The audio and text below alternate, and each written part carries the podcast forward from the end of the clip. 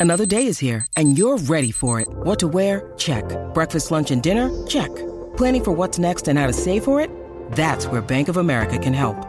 For your financial to-dos, Bank of America has experts ready to help get you closer to your goals. Get started at one of our local financial centers or 24-7 in our mobile banking app. Find a location near you at bankofamerica.com slash talk to us. What would you like the power to do? Mobile banking requires downloading the app and is only available for select devices. Message and data rates may apply. Bank of America and a member FDIC.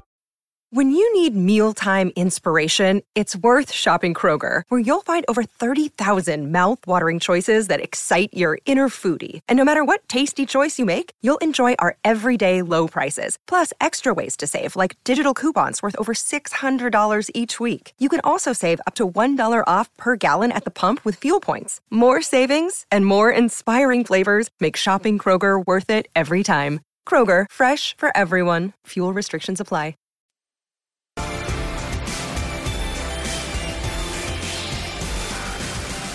Welcome back to the summer edition of Sportsday SA. Paul Bonsor Jason Gillespie with you. Tim Payne was with us. He's taken Darcy Short out to lunch. Dinner, I should say. Yeah, I, there's no way Darcy's paying. There's no way. No, not a chance. Not a chance. uh, you can be part of the show as well. The open line is 1300 736 736. Text in on 0427 154 166. Thanks to Nutrien Ag Solutions. Going further for Australian farmers, find your local branch at nutrien.com.au. Now, Des, we're going to cross to one of the SEN cricket commentators now. Adam White is brought to us by your local tyre power. Hot summer sale is on. Get four tyres for the price of three on Kumho tyres, and they're helping you drive safe this summer. Adam White, welcome to the summer edition of Sportsday SA. G'day, Paul. It's good to be part of the show, although it's a bit weird. Usually I'm interviewing Jason Gillespie. Now he's going to be interviewing me. It's a bit, a bit odd. Yeah, he's got the tough I'm usually questions. putting him under the pump. Yeah, he's got the tough questions for you, Whitey. Uh, mate, uh, off the bat, Pat Cummins won the won the toss uh, today, and for the first time since 1980 on the Adelaide Oval, he chose to have a bowl, but it looks like that was the right decision. Yeah, look, it's, it's, I guess it's hard to tell because the West Indies are the West Indies. I must confess I was a little bit surprised um, because the wicket didn't look the same sort of wicket we've seen from some of the Shield games, particularly that last one against Victoria. It was a lot harder, and um, I think it probably would have been okay to bat. And the West Indies said they would have batted, but I think it was more the overhead conditions, and there had been that rain overnight that maybe gave uh, Pat Cummins the inclination it was the right thing to do. I don't know whether it was the right thing to do when they were three for ninety odd, but Josh Hazlewood certainly sort of went through their middle order, and, and if it wasn't for that last wicket partnership, of I think 55, uh, would have been a pretty ugly looking affair from a West Indian point of view. But they put some respectability into the scorecard, and 188 was what they got. Yeah, Adam, you mentioned that that collapse in the middle there, but Kirk McKenzie looked uh, looked quite good, didn't he? Yeah, he did. He hits the ball very hard, and he's he's not. Um, I wouldn't say he's a really tall man, but he's a tall man with a big stride. So he did like to try and you know get forward as much as possible and try and hit the ball down the ground. His favourite player is Chris Gayle, and at times he tried to play like Chris Gayle. But what I liked about him was he had positive intent. If you thought there was a, a chance to score, he, he did try and score. And as I said, he hit the ball extremely hard. So he's the only one, at least at this point in the match, that's been able to to reach 50. But but uh, Jason, as you would know, I mean, one of the great things about the Australian attack is how relentless they are. So they don't sort of lapse for any length of time. So you've got to keep going as a batsman. You can't relax at any point because that's when they'll get you. And uh, and that was ultimately what happened with him and a couple of the other West Indians that got starts and looked okay, played some nice shots, but they just couldn't sustain it for any length of time. And and while they did have the, the, the Australian bowlers very relentless with their lines and disciplined with their lengths, a couple of the West Indies dismissals, uh, notably De Silva and Motie. What, what did you see? Yeah, there, there were some pretty ordinary outs. Motie was was definitely one of those, but but even a couple of other ones, you know, trying to play hook shots with two men out in the dirt, getting caught. Um, you know, there was that one of De Silva just hitting the ball straight to cover. So they were the soft outs that I think I was as a, as a cricket fan, worried about from the West Indians um, that they wouldn't show the discipline required, and uh, and ultimately that's what happened. And you know, I think from a West Indian point of view, they need either Chanderpaul or Brathwaite to bat a long time and to try and bat around those guys because we knew coming in that they they all like to play their shots through that middle order, but unfortunately uh, they tried to play too many shots, and, and that ultimately proved to be their downfall. White, he's only just starting his Test career, um, but is Cam Green the best gully fielder Australia has ever had? Well, I mean, I can't think of of too many better. I mean, I know that Dizzy played a lot of cricket with Matthew Hayden. I always thought of him as being incredible in that position in the gully um, the way that he would make really difficult catches look easy. But the difference with Cameron Green is being so tall, he covers so much ground. And that first catch he took today, uh, really early on to get rid of Chanderpaul, the, the feature of that was his anticipation. He was moving to his left almost before Chanderpaul had actually made contact with the ball to be able to, to almost make up that ground required. And then the second catch, again, making a difficult catch look easy. It went really quickly. He had to get down low for a big man, and even though his knees hit the ground, it didn't sort of jolt out of his hands the ball when it went in there. So, I mean, that just shows, and I'm sure I'm, I don't know. Oh, it's probably a question for you, um, Dizzy, throwing mm. back the other way. I'm not sure you necessarily select a player because he is a fielder, uh, you know, because he's such a good fielder. But when you're losing David Warner from the cordon, I, I think it is a bit of a factor with someone like Cameron Green that he becomes a, a genuine three-dimensional player. We know he can bat and ball, but just that that that fielding element. I, I think certainly uh, when selecting teams, you know, I've, I've, certainly have done my fair share of it over the years. Um, you know, if, if there's a 50-50 split between a player, you, you almost always go with the person who's going to who can take catches. That that that's absolute for sure. But just your your, your what you said before. Um, Jonty Rhodes, I reckon, is probably the only player that's come close to probably being selected in Test cricket, predominantly yeah. as, as, a fielder. Yeah, and I think what we see in cricket, we often hear about wicket keepers can create dismissals because of their um, ability to, to maybe get a stumping that someone someone else can't, who's a good keeper but isn't as good up to the stumps, or you know can take the spectacular catch down leg side. They can create dismissals. I think that's what Cameron Green can do. He can he can create chances that others just wouldn't be able to take, and I think that's that's probably the standout for me with what he can do because he's he's so big and, and anticipates so well in that position in the gully. Yeah, speaking of our time in the field, and we'll get to the batting, I suppose, but who who impressed you most out of the Aussie bowlers, Adam? Well, I think for me, Josh Hazlewood, because you know early on it was Pat Cummins that sparked the Australians when I thought they started a little bit flat.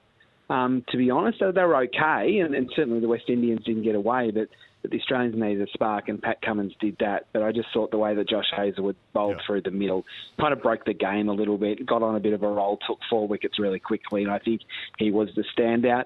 Um, Mitchell Stark was was a bit wayward today. He just couldn't get his radar right, and, and even Nathan Lyon. I mean, I know he's taken his 500th wicket through this series, but he hasn't been able to sort of you know, go on a bit of a roll. And, and, again, a bit the same here. He still bowled 11 or 12 overs, but he only took the last wicket. So for me, I think Josh Hazlewood was the was the standout just ahead of Pat Cummins. Speaking to Adam White, part of the SEN cricket commentary team.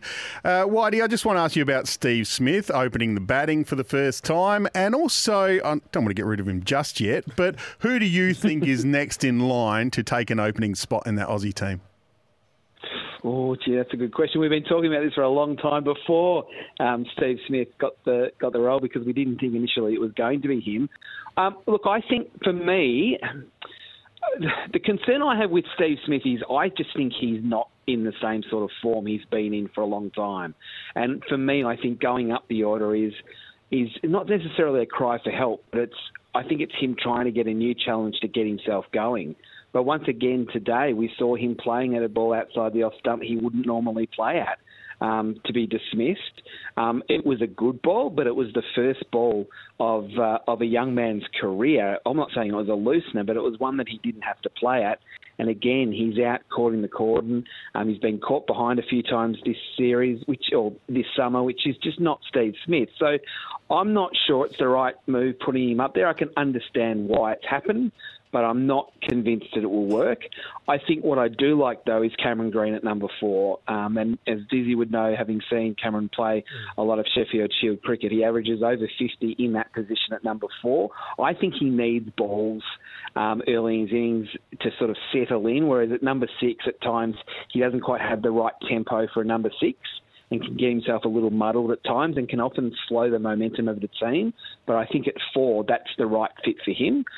For, for who the next opening batsman is, uh, I'm now not entirely sure because it might be relatively soon we need to find that player.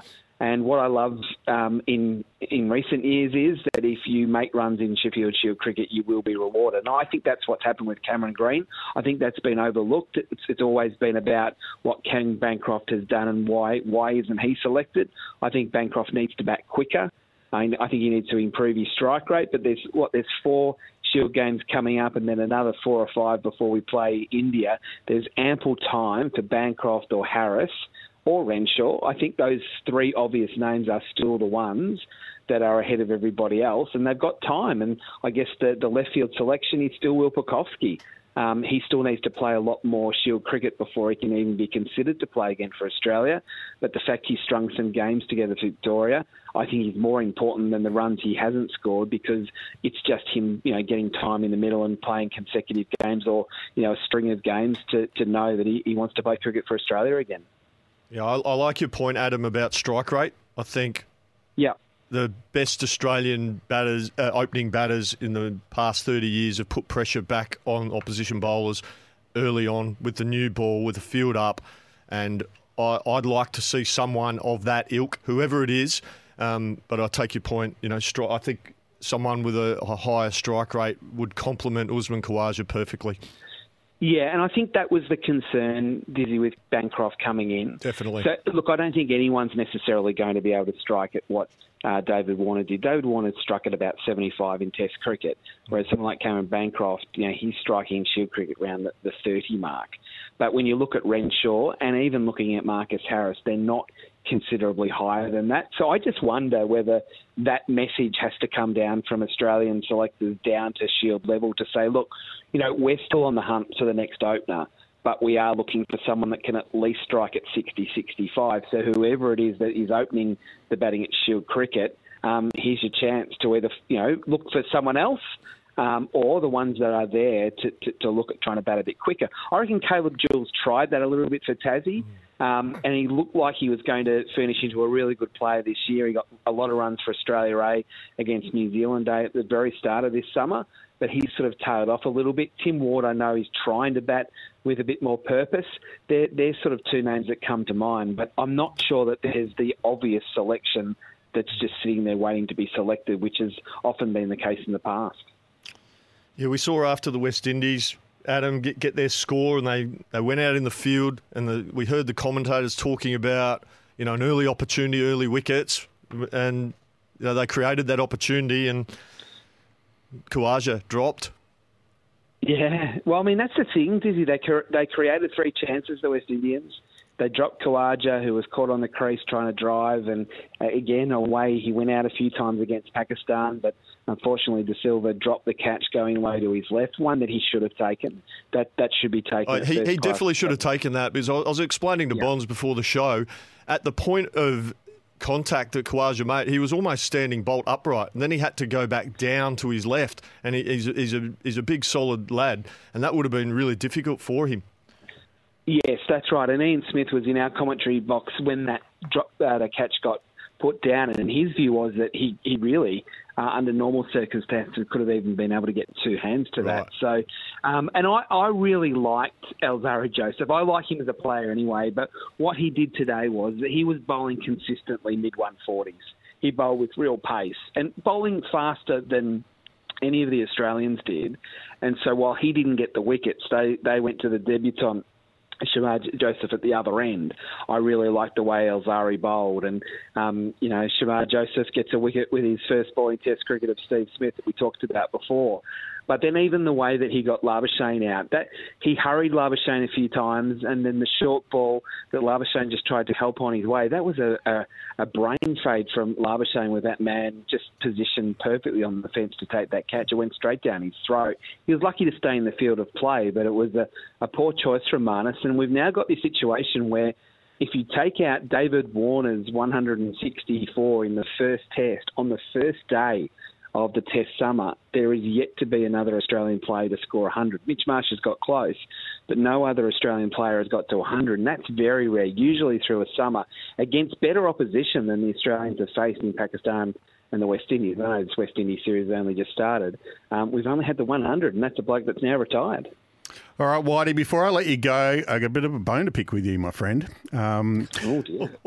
You were on X today saying that uh, Balfours should oh, not Oh, yes. put coconut on top of their vanilla slice. What are you talking about, Whitey? What is is this a new phenomenon or is this It's something that happens always had coconut on it for a million years. Oh, They're very no. good friends of the No, station no, here. Balfours. They're very good friends of ours. Well, that's okay because the actual custard in the vanilla slice was outstanding. Of course. But the coconut, I mean, I'm not a coconut fan at the best of times, but to have the coconut spoiling the vanilla slice on the icing, just leave the icing. You don't need coconut. That's just, that is just making a very simple delicacy far too complicated. Adam, don't be shocked if you get stopped in the street while you're here. Really?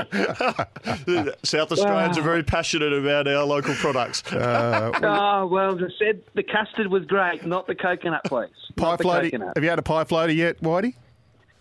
No, but I am going to give that a try. Beautiful. I, I have, it's been a few years since I've been to South Australia. Oh, don't worry, I'll be uh, trying all the things on offer. There's no doubt about that while I'm here. Adam, thanks a lot. Um, we'll have fun listening to you across the test match. Thanks, mate.